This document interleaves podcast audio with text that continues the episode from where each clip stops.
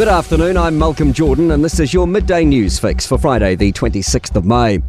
More early childhood education and scrapping the prescription fee hasn't given the government the budget bounce it hoped for.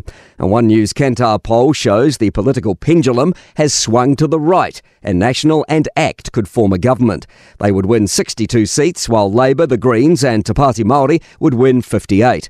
Chris Hipkins, Prime Minister, told TVNZ the budget was less than a week ago. And so I think, you know, people will need time to digest what was in the budget. Many people won't have even heard what was in the budget yet.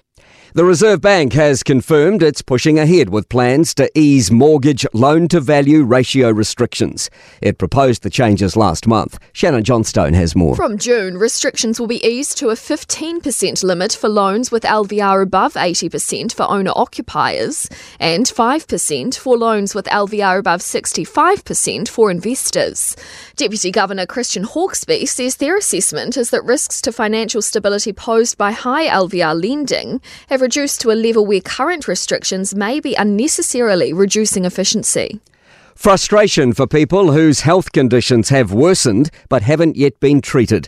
Nearly 30,000 patients who have been waiting longer than four months for surgery are about to receive letters from Te Whatu Ora asking if they still need it.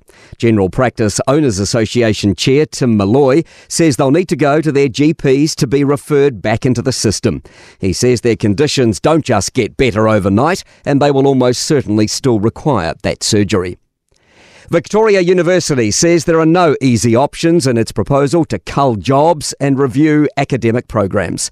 It's warning staff that it has to cut costs and the government will not bail it out.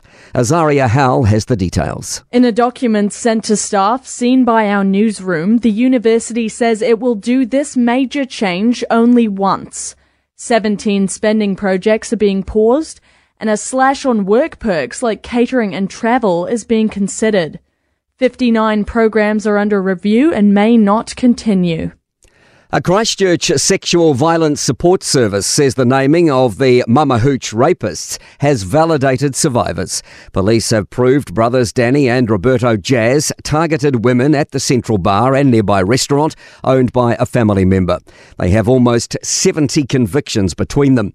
Aviva's sexual assault support service Canterbury Services manager, Joe Barter, says for many survivors, the publicity generated from the suppression lifting will be hard. A new trial date has been set for the two people accused of murdering Christchurch mother Angela Blackmore in 1995. The five week trial of David Hawken and Rebecca Wright Meldrum will begin on November 6. State Highway 6 south of Nelson is expected to be closed for all of today following a slip. To sport, golfer Michael Hendry is out of the rough and back on the fairway for now. After getting diagnosed with leukemia, he has gone into remission after being subjected to chemotherapy treatment. Wayne Smith is back at New Zealand Rugby. The man known as the Professor has been appointed as a performance coach to his Black Ferns successor Allan Bunting and All Blacks coach in waiting Scott Robertson. And cyclist Geraint Thomas has celebrated his 37th birthday by extending his lead to 29 seconds on stage 18 of the Giro d'Italia.